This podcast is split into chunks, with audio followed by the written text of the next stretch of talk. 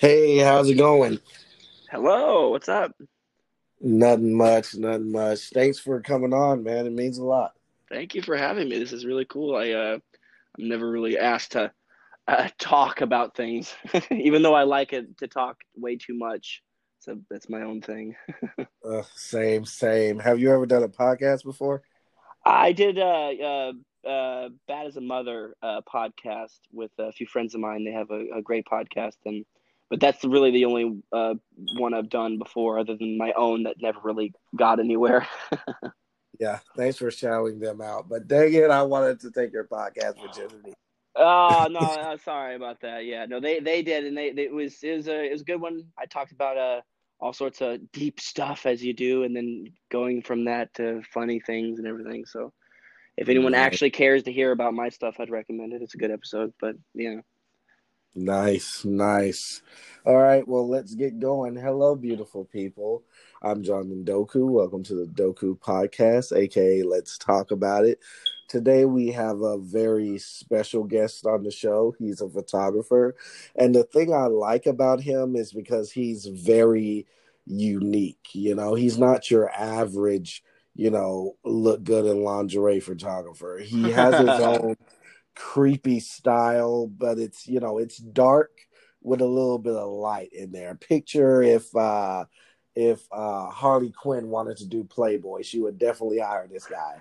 I've, I've no one's ever said that in that way. That's great. I really appreciate that. Yeah, it, it, it's I'm it's it's literally the perfect way to describe your yeah. content, literally. Yeah, I mean, I, I've always, you know, it's it's nice to hear that what I try to go for is uh is it go, gets across at least uh because for me, what I like to say, I have a, a mission statement for my photography, um, and it's just uh, I like to turn you on and make you feel weird about it, you know, Yeah, and so it's pretty. yeah, and it's funny because art is supposed But um, art is supposed to provoke provoke emotion anyways you know i say this all the time but i feel like when you're doing art you, you the person looking at it is supposed to like come out the other side the same you know supposed to provoke emotion so that's interesting that you want the people creating the art to feel that too Oh yeah, I mean, I've, I mean, yeah, oh, of course, because you know, art is always up to the the person watching it and, and viewing it or whatever, or con consuming it, if you will. But like for me, I'm I'm also making, and it's fun for me to make. And if I'm working specifically models, if we want to say it this way, like anyone who I'm working with, I try to I try to get them to kind of chill and hang out, especially if it's at my studio. You know, I'll have them come over. You know, we'll just hang out and talk, listen to music, and you know, we'll probably watch like half of a movie and bullshit for a while, and then eventually we'll start taking photos. And that's just mostly because like I never liked the, you know, I did this for a while. You know, meeting up with a, a model and being like, "Hello, I am Newt, and you are so and so, and we are going to take photos." And now that we have done that, we are friends now? And yeah. we have to say hi in public and online and everything even though we really only did this once and i never really liked i like i called it transactional photography you know?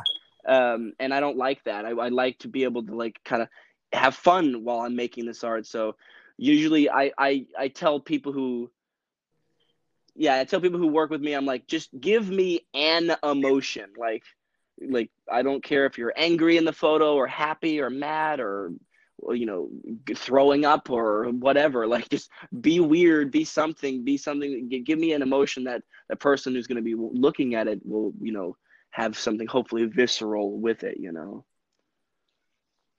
Yeah, and it's funny you and I love you for that. And it's funny that you do that because all the greats like Hugh Hefner, uh, like all the great old school photographers, that's what they did. Like back in the I want to say 50s and 40s, it wasn't just like, okay, we're gonna meet up and take a picture now. No, you literally spent the day with them yeah bullshitting before any camera came out you know and and that's what i like to do too when i'm uh because i notice when people i write music sometime and when people want to collaborate they're like oh yeah just send me your shit.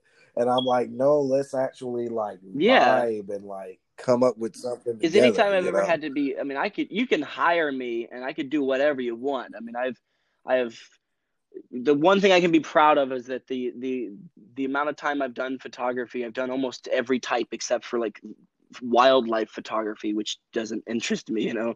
But like I've done pretty much every yeah. type, and and if you want to hire me for uh, um, you know, you want to take some pictures of you at your high school or your wedding, or you want to be a model, or you want me to take pictures at your event, you want me to do, you know, studio stuff, like whatever it is, I can do it. And that's just to sell myself. But if we're trying to really do something that's like going to be fun, let's like really have some some you know feeling behind it or something. I don't know. It, it sounds so uh, like cliche, but yeah, like I I want to hang out. Like I say, like I don't do photo shoots. Let's just hang out, and eventually we'll take photos. Yeah, exactly that. You know, it's like whatever if you if we're feeling good in the moment, whatever is captured here is gonna be good in my mind. You know. Yes. Now let me ask you this: What inspires uh, you? I have a few tattoos of people's faces on me, and they they're uh, they're what I like to call um, uh, my personal pantheon. It's like my own own personal gods, you know, that I've built of like people that have influenced me. Where like almost everything I make, there's like a little bit of them in it, you know. And uh, the first person is Stanley Kubrick. You know, I love that. Yeah, his his shit's uh, just yeah. it's. Of course, the, the thing I like about him the most is that he he was before he thought before anyone else really. I mean he was a he was a chess player before anything really. He he was 17 moves before anyone and everything he did you know. And so every movie yeah. he ever came out with was like you know critically a flop until you know 20 years later people were like oh we know what you were talking about. Not, not the, the world is caught up you know and that's really i think the the yeah. amazing thing about him is that his stuff is so so long holding if that's the right phrase like even my favorite movie from him is probably yeah. doctor strangelove and it's like one of his first movies it's super early i was just about to i was just about to ask that mine would have yeah see and that's his last shut. one you know what i mean it's exactly what i mean what we just said proves my point perfectly of like for his one of his earliest and his last one were all completely as impactful as as each of the other ones were you know and uh the other the other people I have tattooed on me, I have John Waters and Divine.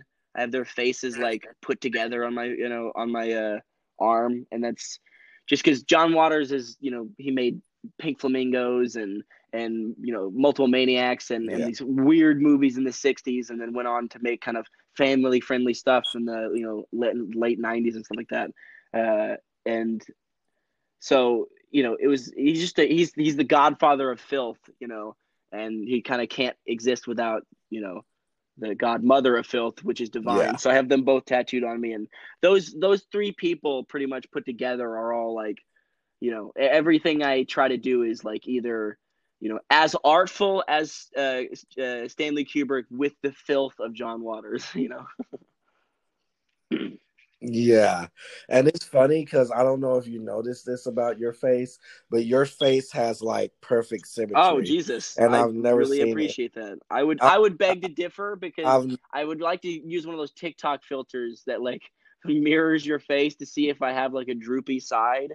Cause no, no, because like I'm looking at the uh, picture. The picture I'm looking at now is when you had blue and pink hair, and you're like not a lot of people to shoot, so I did a oh, self portrait, yeah, yeah. and like look, both sides look exactly the same. I will say this: my nostril holes are different. I've noticed that about myself. I've looked at like I've looked at myself in the mirror maybe a little too long, but uh, okay, yeah. I see that. I doubted you. Yeah, see that's th- those are a little different, but uh, I'll, I'll take the compliment anyway. yeah. And now let me ask you this, and you don't have to answer it if you don't want to. Who is your favorite model to shoot, or favorite model that you have? Oh, that's um, uh, she just recently changed her, uh, their name because um, there's a lot of there's a lot of stuff happening with the the awareness culture, I guess you can call it nowadays, where um, you know I think a lot of people are trying to be less uh, less uh, culturally appropriative, you know. So they used to have shibari yeah. in their name, which is a very is a Japanese rope when uh, since we're in America, I think they felt you know comfortable changing it. They made a post about it publicly, so I'm not really saying hopefully anything out of out of turn. But uh, they changed their name to Ryan, uh, yeah. and I, I cannot remember their name. But they're they're if you go to my uh, work, anyone that's bald, it's her. You know, um, uh, the one in the red shoot where she's screaming. You know, that's that's her.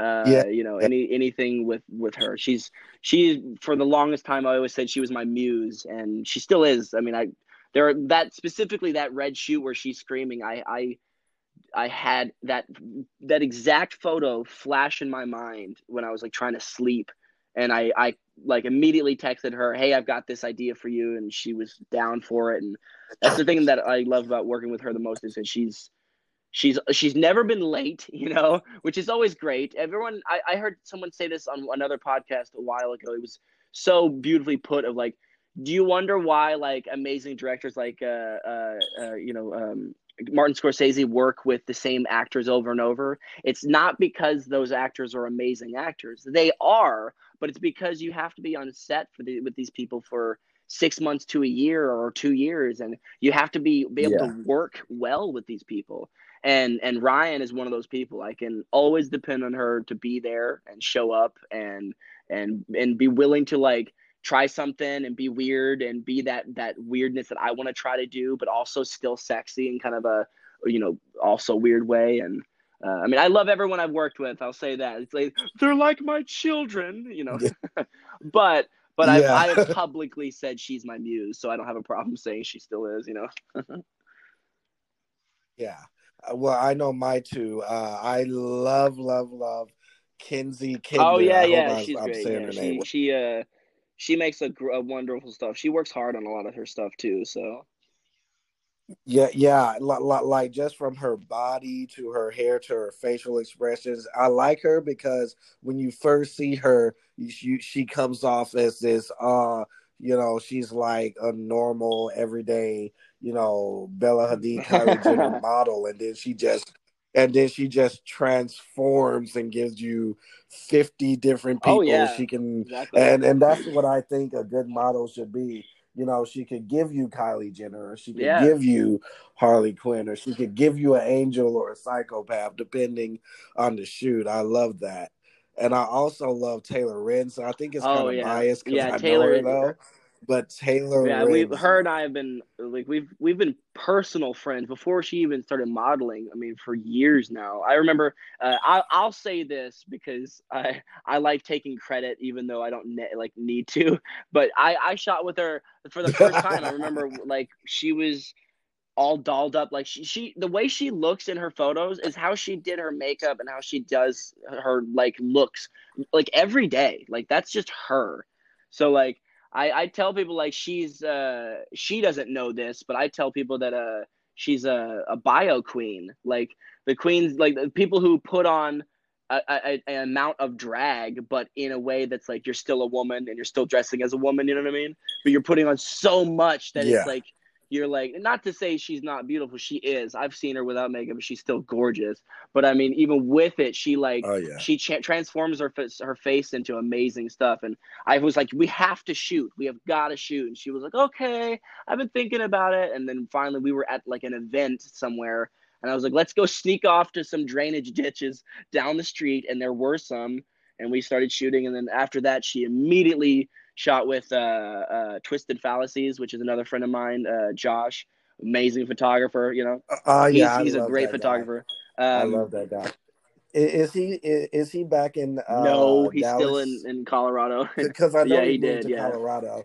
Last time I heard, he was trying. To. I hope back, he does. So we all, I think a lot of me and my friends miss him. So, but I know he, he uh, being over in Colorado and with the with the weed situation over there, I'm sure it'd be pretty hard to come back.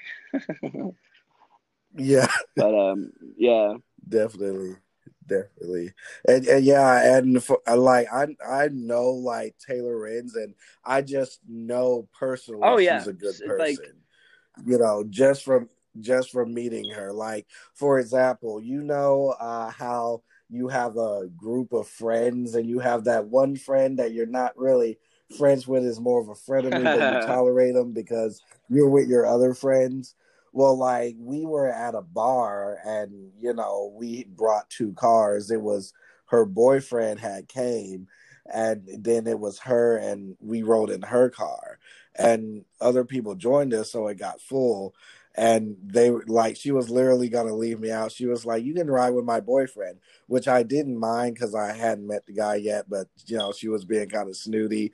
And taylor didn't even know me. She wasn't even my friend and she was a friend of another friend and the, and she was like really? You're gonna do doku like that? And i was like oh uh, yeah she she's she is like so sweet to the point where like I, I've we've I've talked to her like you're like you're so nice to everyone. And she's like, yeah. But then there's other times where she like, yeah, she'll she'll definitely be like, back off, buddy. You know what I mean? Like that's that's the type of a lot of my friends are like that.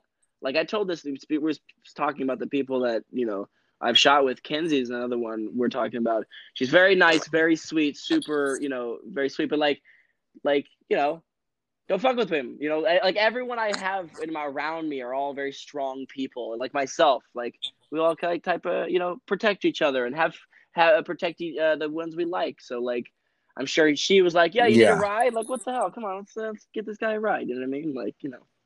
I don't know if that made any sense. Yes. I went on a total weird tangent there, but all I'm saying is my I try to make good oh. friends with people. You know, they all they're all sweet. It, it, it oh, oh, oh, trust me, it did. Ninety percent of my listeners are theater kids. Oh, okay, so okay, got okay, you. you yeah, yeah. At, at what point in your life were you? Did you pick up your first camera and you were like, okay, this is what I want to do? Where were you when you uh, did this? Uh, how much time do you have? uh, hey, all the time in the world. Okay, so uh, long. Well, this is long story long, I guess. Uh, I was in second grade and I made like a kid laugh by like imitating Jim Carrey from Pet Detective or whatever, which is like just like the first like we're talking about personal pantheon of people. That guy, like beginning of my like career as a as a comedian, which I'll say started when I was a child. Because you're like, I literally I made a kid laugh, and it was like a hit of heroin. I was like, oh, I want to do that forever, you know. And I mm-hmm. wanted to mm-hmm. be an actor after that, since I was, I mean, from from second grade on till I was, you know, probably 20, and I realized, oh, I it's probably kind of hard to do that here in Dallas, but whatever, I'll make some other stuff go on, and then you know but that's getting ahead of myself. So I started making YouTube videos with my friends. I mean, like, I remember we we had like this little toy camera that we would make videos that like before even YouTube existed. So I mean, I've had a camera in my hand probably since I was ten. You know, like some some for some form of camera at least. And then I got my I bought my first real like. uh uh, video camera to start making sketches on YouTube in 2009, I think. Uh, and that was just a Sony Handycam thing, you know. And I did that for a while, and I bought my first DSLR to bump up the the video quality to be able to do the the the, the beautiful bokeh, you know, the you know pretty background, uh, you know, fuzzy whatever I'm trying to say. The, make the the pretty portraits is all I'm trying to say. Um, and uh, I don't remember when that was, but I think I got that around 2012 or something like that. And after that, I had that camera for another five, six years, and now I have my new, brand new, fancy camera. So it's just a bunch of, bunch of like uh, what I what I did. I will say this: I have a lot of equipment and a lot of, especially a lot of film cameras. But at a certain point in my in my like equipment like journey, I want if anyone's listening that wants to be a photographer or anything like that, or any really art at all that that requires an equipment, you know, never buy the thing thinking it's going to make you better because I did that so much. I mean, I bought like a $400 GoPro because I was like, it does slow mo and I could do those cool videos that I see online. And then I bought it and I got it home. and I was like, oh, well, yeah, I don't snowboard. I don't I don't do giant jumps on a fucking motorbike. Like I don't have any fucking use for this camera. And then like I wanted to be a, like a drawing like an illustrator at one point, so I bought this like super expensive Wacom tablet. And I took I literally the first drawing I made, I was like, ah oh, shit, I still suck. You know, like this thing didn't make me good. So all I'm saying is finally when I got my most recent camera, I mean, I had my mo- my last and last and first DSLR for six years, you know, it had dropped half of its value by the time I like upgraded. And I did that on purpose is because I wanted to upgrade like eh, if you want to look at it in that way, upgrade my skills before the camera. I mean, and financially it was hard to get a bigger and nicer, you know, fancy camera, but mostly it was like I want to be dying to make the the content I want, you know, before I get the camera, as opposed to like getting a camera and going, okay, now what do I do? You know, like I knew exactly what my old camera couldn't do for me anymore. I knew that I, as a photographer, uh, you know, pushed beyond the, the the equipment I had, and I needed a better camera. So, you know, if you need any advice on buying equipment, wait until you actually need it instead of when you just want it. You know. Yeah, and I'm so glad you said that because that's like the best advice ever. That's wisdom right there. Because so many people don't like so many people do that. They expect the equipment to make them yeah. better. Like for an example, uh, when I was driving for Amazon, I was driving a U-Haul and there was this, you know, rich kid with his girlfriend in a, a convertible. I smoked him when I him, you know. It, it's it's not the equipment; it's how skilled yeah. you are adds to it. So I'm glad yeah. you I'm glad you brought that and, up. and I'm and I'm glad you said that story because it, it really like that type of mindset does transcend to other things. That's like, and I know what I'm about to say. For some people, might be like, "Yeah, duh, idiot." But for me, it took me a lot, a, long time to realize it. But there are certain skills you can learn in in certain areas that you can use in other areas. Like for example, uh, I I was learning to make fucking concrete when I was doing manual labor at, when I was like 20, you know, and you know the first thing you learn in making concrete is you don't put too much water in there because you can't take the water out once you put it in you know? You just kind of mix it slowly and once it starts feeling right then you can stop instead of just kind of getting overzealous.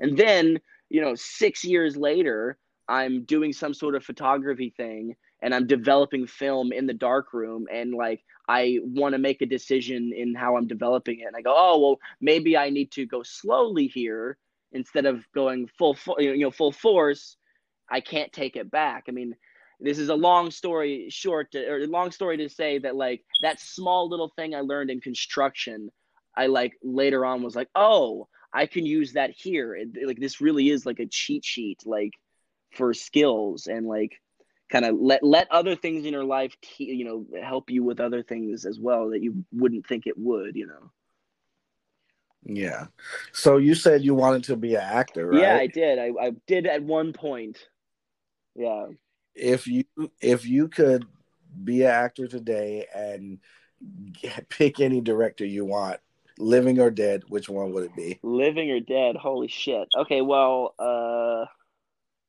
I know my pick. I got two. For you or for me?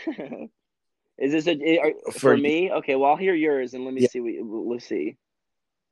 I would love, just judging by your style, I would love uh, Del Toro. I would love you to work with Del Toro. I think your style and his, you you know who Del Toro is, right? Are we talking about Benicio Del Toro, the actor? no, the director. He did uh Shape of Water. Oh, oh, Guillermo del Toro. Okay, yeah, yeah, yeah, yeah. Okay, yeah, yeah, Guillermo yeah, yeah, yeah, yeah. He did Shape of Water and Pan's Labyrinth. Yeah. I think you know, just judging by his style, I think you could add a little light to it. You know, I think that would mesh together. Also, Tim Burton. I would love wow. to see you and Tim Burton. I I find those both very flattering. I love uh, Tim Burton, I liked him a lot more when I was a kid. I, I kind of fell off when I got older, but D- D- Guillermo del Toro's mind is a fucking crazy, like, uh, just whirlwind of amazing imagine uh, amazing imagination that I would love to be part of. So yeah, I would totally agree with that one. Um, my choices, I don't know. I mean, obviously, I'd say Stanley Kubrick because he's on my. I've tattooed him on me, and that's kind of like that's just the, like I'd like I literally would want to just be yelled at by him. I mean, I want the the Stanley Kubrick treatment, you know. And uh mm-hmm. but but honestly, like uh my, two of my favorite directors right now alive that still in comparison to everyone who's been alive, you know, who have made movies, these guys are still on there. Uh, which is uh, Edgar Wright and um, um, David Fincher. So like both of those, like Edgar Wright did Scott Pilgrim versus the World and all the all you know he did a, a Shaun of the Dead, Hot Fuzz, and At World's End and all that kind of stuff. The Cornetto trilogy, and then F- Fincher did Seven and Fight Club and you know uh, Gone Girl, the American or no excuse me, uh, the he did do Gone Girl, but then he did the American version of the Dragon Tattoo. Like these two guys, in my opinion, are doing like in, in some of the best cinematography and and cinema art uh, right now. I mean, David Fincher is the only director that like really conveys the emotion of the characters and actors that he's trying to portray through the camera. So you're almost like subtly, subconsciously uh, being provoked to feel the way you are without even the actors needing to do anything. So as if I wanted to be an actor, I'd be like, shit, this guy's gonna make my job halfway easier, you know. And then on the other side, Edgar Wright, who he does, you know, this is my my comedy brain, you know, coming from Jim Carrey. I'd love to be in something funny. Edgar Wright does visual comedy, and that seems like it would be simple to, you know, do, but no one does it. All comedy now, a lot of comedy movies are like Will Ferrell movies where they like they take two cameras, they block you off, and you're just kind of cut, uh, cut, reverse cut, back and forth, yeah. and you're just going, uh, you know, you're improvising for 45 minutes, and then they cut in the best parts, which is fun. I love improv. Improv is always going to be a part of my love as well in comedy, but if you're making a movie, you're making a cinema thing, you're making an experience. There's sound, there's visuals, there's cutting, there's there's you know the way you can rotate the camera, the way you can do this, you can do that. Like there's so many things you can do that so many people don't use that Edgar Wright does. I mean, uh, all this kind of stuff I've learned, by the way, from an old YouTube channel called Every Frame a Painting. Uh, the guy doesn't upload any of his shit anymore, which was really sad. But he did phenomenally smart, uh, in-depth, like uh, um, video essays on individual directors and writers and movies and stuff like that. So that's where like I learned a lot of this stuff, and it's it's it's true. I mean, those both of those guys make like very interesting things uh, that have more detail than than you know you would even realize on the first viewing. Which, as an artist myself, I would love to be a part of. Exactly. Who's your top three comedians? Oh shit. Okay. See, now here's the thing. as much as I say I wanted to be an actor and and I am a photographer and all that kind of shit, like comedy, like I've come to understand is really like the thing that I love. I mean, that's my religion, basically. Stand up comedy. And I've I've done it. I 2020 was the year that I was gonna start doing stand up, and I did it four times. I like literally the first day I did stand up was January uh, 8th. It was the second week of the first, you know, month of October or of, of this year, excuse me. And I was going to do it every week and I was, I started doing it every week. I think I skipped maybe a week or two cuz like I got busy and kind of that late night, you know, feeling of like, ah, man, I'm to have to drive all the way to Denton for 6 minutes, you know. but I was doing it and then of course the COVID shit hit and but at least I started. I, I hate when people are like, man, my life was great before this COVID stuff. I was gonna do all this stuff, and man, now it's not happening. I'm like, no, you were planning for six months to do that thing before COVID hit, and you're just using COVID as a as an excuse to be like, oh man, now I can't do that thing I wanted. Oh, jeez. But anyway, uh, so yeah, stand up is a big part of my my life, and my favorite comics alive, I'll say that'll kind of help me like narrow it down. Tom Segura is probably my favorite. I watch his podcast, uh, him and his wife's podcast, Christina P. Uh, on yeah, you know, I watch his stuff every week. Uh, there's a girl named uh, uh, Jessica Kirsten, I think Kirsten. Uh, I, mm-hmm. I, I, of course I can't remember her name perfectly right now, but she's actually like stepsister to Zach Braff, the guy from Scrubs.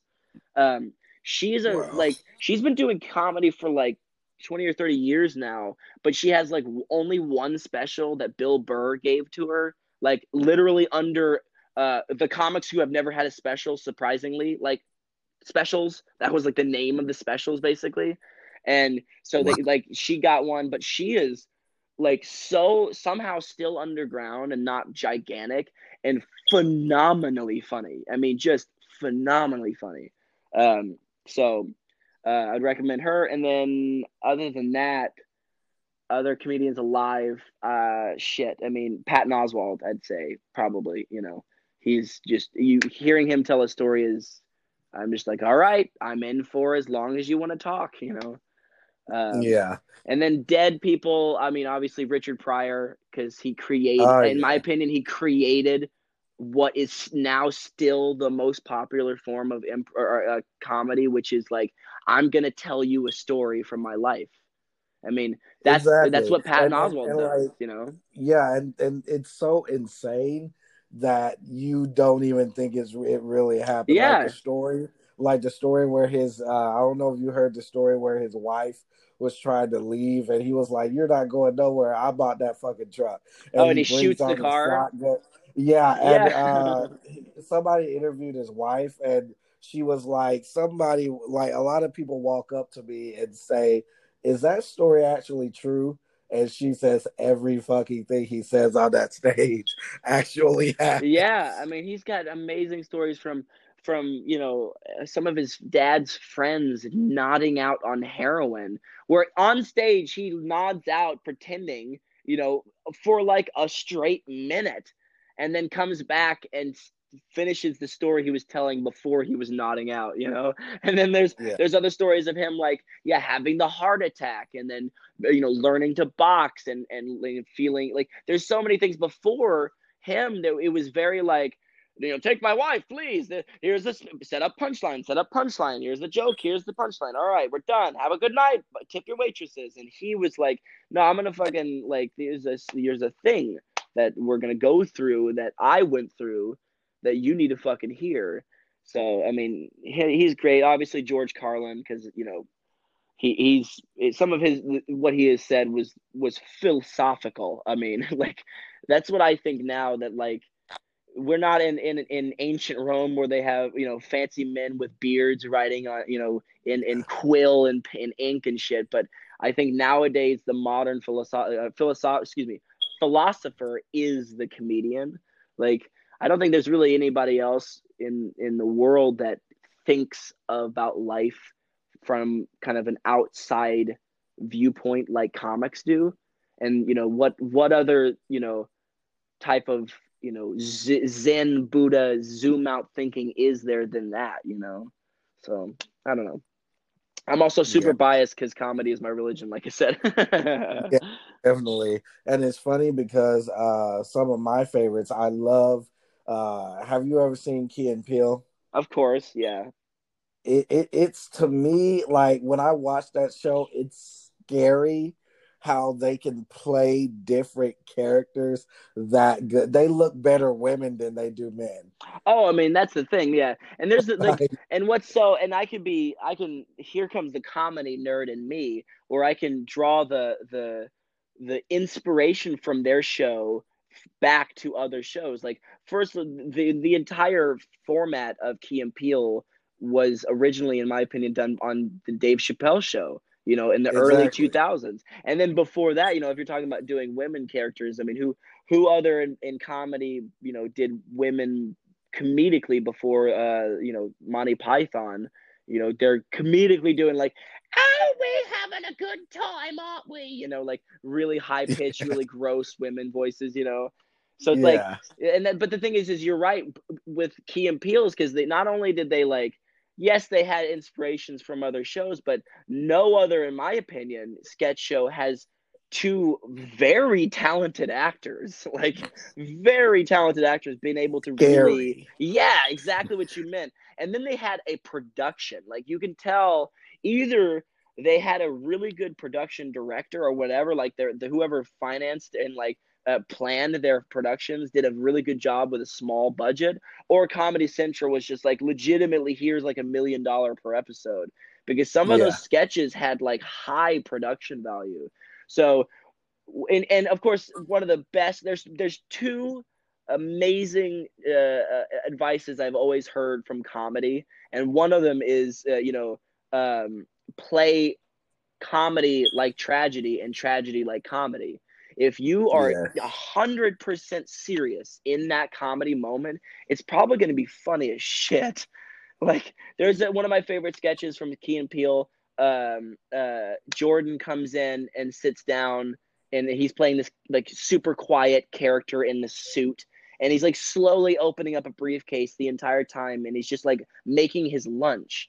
And uh, Keegan is like playing this bad guy with his you know uh, his uh, handcuffs on, and he's like freaking out the whole time. What do you want, man? What do you want, man? And if his paranoia is the only thing that's driving him to freak out in this moment because the bad guy is yeah. literally just making his lunch.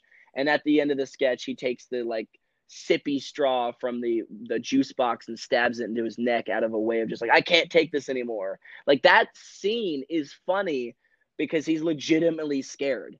Like he's actually freaking the fuck out. But if the sketch was like played in a way that was like, "Oh no, what's gonna happen?" It would, it would, we would, you would see that you're trying too hard. Um, and so, uh, you know, yeah. And I honestly think I've heard this a lot and I think it's true. Like say for instance, I was in a uh, show called A Debt to Left uh, A Debt That Led to Home and I was playing a homeless guy and you know I was reading the script and I was like, wow, he's homeless. His life might, must suck. So I played it like I was a angry type of serious character. And you know i played it really dark and i said well i'm used to doing like comedy and shakespeare. So most comedians when they get dark they get like super super dark. Yeah. You know but but but, but the director had to yell at me a lot because even though i was playing a dark character there would still be some comedy elements like you know that whole comedy thing where you talk and walk away at the same time, my director would be like, "That's good, but it's too funny. You need to do it more seriously." You know? Yeah, I mean the thing is like like uh, one of my it, it reminds me of a, a, perfect example. Uh, Gene Wilder in um, the Charlie Charlie and the Chocolate Factory movie when he walks out limping and he like gets the cane stuck in the ground and then falls down and does a somersault, stands up and like, ta-da, just just kidding. Like the director had he was like, why do you want to do that? And he had no understanding why. Um, and so he had to explain because from that moment on, the audience won't trust him anymore. He, they won't know when to trust him. And that is coming from a moment of seriousness. He came out all sad and bent down and weird, and everyone's all like, oh shit, what's wrong with him? He didn't come out like, I'm Willy Wonka. You know what I mean? Yeah. Yeah, which is another awesome movie. Another awesome movie. I don't know if you see Joker yet. I have seen it, yes. That movie there. Oh my goodness amazing. That that so, movie, I have a lot of opinions, but I'd like to hear yours first. I think it was really, really good. It it made sense. Have Joker in like a more realistic setting. To me, I mean, I know Christopher Nolan's Joker was supposed to be realistic, but to me, this is the most realistic Joker like we've ever seen. I really like the spin on it, and I like the acting. But what what's your opinion? So my opinion is that it's it's uh, I think it's oh god, I hate this conversation because it is so like almost flip floppy and I know and I realize that um uh and like I think it's the type of movie that whatever you want it to be, and I mean that artistically, like the what you can take out of the movie and also create like literally how the movie was made you can you're gonna have whatever experience you wanted when you walked in which i think ultimately makes it a good movie uh, I, I want to say that makes it a bad movie because it's being wish-washy on its own right and being like you give it the meaning as opposed yeah. to just a movie having a stance and um and and saying that stance you know i kind of like that a little bit better. But but on the other hand i like stanley kubrick and he never said anything full outright ever. So you had to figure out his movies fucking on your own time you know. But so it's you know what i didn't like about it is that it was like i think it tried to really push the like see? I'm fucked up because everyone around me treated me like shit. As opposed to like, you know, I'm fucked up because I was fucked up and also I was treated like shit and no one helped me. And like yeah. it still does not justify me shooting this guy at the end. And of course what we're talking about is is is story, which like I said, makes a good movie. The fact that we're talking about it and people are if if a movie the moment you leave a movie and you go, ah, and you brush your hands off, I feel good now. The conclusion is done, and you go in your car and you you you leave and you never think about it again. That's a shit movie. Yeah, that's yeah. a shit movie. The fact that I was like, I don't know, man, this has got a lot of weird things about it that I feel maybe is it good, is it not good? It makes it a pretty goddamn good movie. And the very fact that the first thing I ever heard about that movie was someone complaining. Um, uh, sorry, one second. Uh, oh yeah, yeah, complaining for that that it was glorifying violence or something like that. That it was gonna, it was going to uh, push the people who who are who are like, see, I I am gonna kill because it's your fault. You know what I mean? That's that already happens a lot in this country. So all it's gonna do is make it happen worse. No, no, no, no, no. That's the same argument as saying movies and video games glorify and promote violence for kids and stuff like that. It's always been a dead, grasping argument from an old, un- understanding, you know, group of of political people. But the fact that this lady was already mad about the movie before it came out. She hadn't seen it yet and already wrote a blog post about it that went viral, made me love this movie because the yeah. whole ultimate point of art is to make you think about it and make you go, look, fucking life's bullshit or life's weird or life is this. This is what I think this is. Look at it. Isn't it fucking weird? Especially when you don't want to look at it. You know, especially now, like, probably uh, this is a really super now topic. Um, you know, the Black Lives movement uh, move, movement that is happening is very, very, you know, it's boiled up to this point. It's yeah. bubbling because of what's been so just kind of uh, understood or kind of just put by. Everyone just kind of goes like, well, this is just how it goes. Well, why? You know? And when things started happening, I felt really weird about you know going out to protest because of the covid stuff and being responsible about being around people i also felt like i'm not a photojournalist you know if i would want to go out there that's what i would want to do especially with my skill set i yeah. have something i want to be able to provide it so maybe I'll do that. But then I thought kind of, I don't know. I don't want to, I don't want to take photos and, and, and go downtown and for what? For street cred?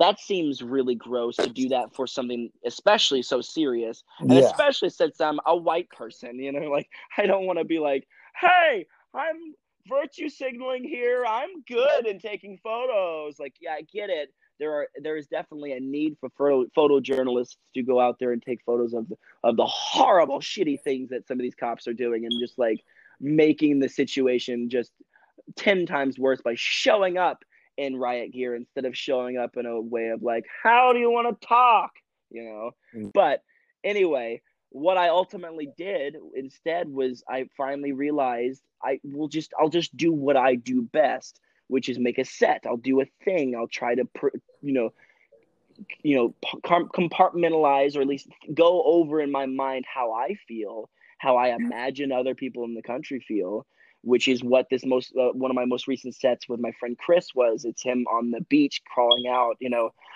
of the water in his pajamas, you know, and that whole set is.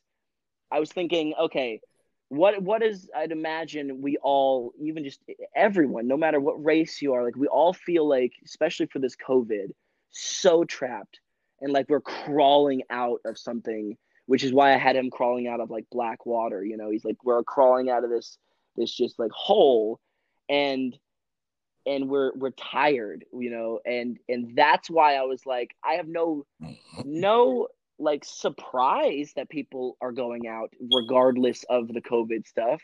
Because you like i said the first time like the first riots happened i said this on my like close friends account. I was like don't be surprised when you force an entire group of people to stay inside and then when they come out to this same old bullshit for them to be like okay like they're gonna be mad. They're gonna be so tensioned and so built up you know? Like how are you surprised you know? Of course things are gonna have to change after that. And so in this piece i have him face down in this way of like either exhaustion of like fuck i'm out of this hole i'm out of this covid i'm out of this this quarantine and we're still here in this bullshit or he's literally on the ground like he's being you know i didn't didn't want to be super on the nose obviously because i don't think that's very tasteful but i do want a, a sense of that you know specifically of george floyd you know that kind of thing and i just felt that that as a piece, you know, and I, I thought maybe I could do an auction for it, but I don't think I don't think enough people would care about my art enough to to make enough money to make a difference. So that's why I never did it. But like I just felt like that I felt better about, you know, portraying you know a feeling better than than going out and getting in the way. I don't know. I mean speaking of comedy i don't know where i'm going with this and i'm on a